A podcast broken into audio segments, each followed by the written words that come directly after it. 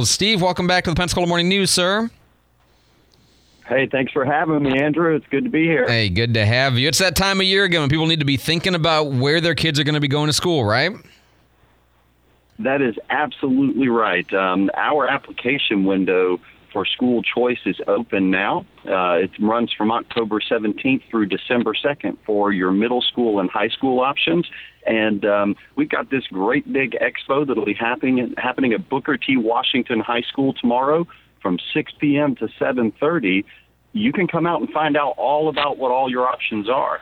There will be thousands of people there, and we will literally have every middle and high school choice option there and some other folks that uh, might be of interest to you, like the transportation department, the school choice office themselves, and others. We'll all be there to answer the questions you have, so we want to encourage all the parents who have some questions to come on out and ask us. And even if you don't have any questions, but you, you think that your child could use a little help in deciding exactly which pathway they should take in life, bring them on out and let them look at all the options at once so they can kind of window shop and find the best fit for themselves. Yeah, and if it's your first time going to something like this, or if it's kind of your first exposure to all the options for schooling in, in our county, it can be a little overwhelming. And so I strongly recommend parents uh, of the appropriate age kids to show up, and we'll talk about what that is, but because it's it's a lot, and especially if you haven't, you're not aware of things like career academies, or you maybe come from another area and you're just, you know, you're relatively new here and you're not familiar with the concept of the career academy where kids can learn a professional skill while they're in high school. Um, and we even have a whole high school devoted to that, West Florida High School. Like that's, it's just our system is made up of so many different components that it's not the what you grew up with kind of system. And that's why it can be a little overwhelming. What age kids, uh, of parents of what age kids do you want to come tomorrow night?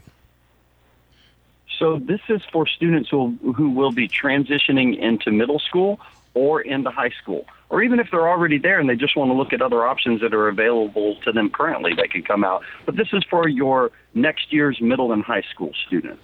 And and again, it's, you know, uh, whether it's going to be, you know, like the magnet schools, whether it's going to be the career academies. We've got a brand new military dual enrollment high school, uh, you know, that's that like people might not even have heard about because that just started last year. Steve, um, give them just as a sense, what are some of the, just maybe a couple of the career academy tracks that people don't uh, realize are out there, maybe re- some of the relatively new ones? Sure. Uh, we have options for everybody. I promise you, whatever your child is interested in, the the right track for them may not be available everywhere, but it's available somewhere in our county.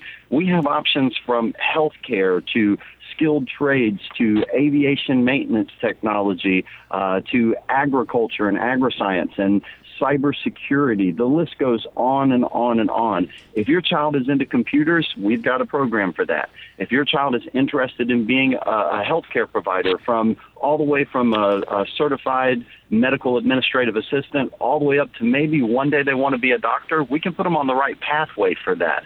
Um, we, we have career academies for every option available. Now, what we really want your child to do right now is to get into a program that they are passionate about and start themselves on a career pathway so that that pathway starts with some entry-level skills and hopefully goes on to entering the workforce and going on to post-secondary education, which, by the way, we even have those options with our George Stone Technical College as well.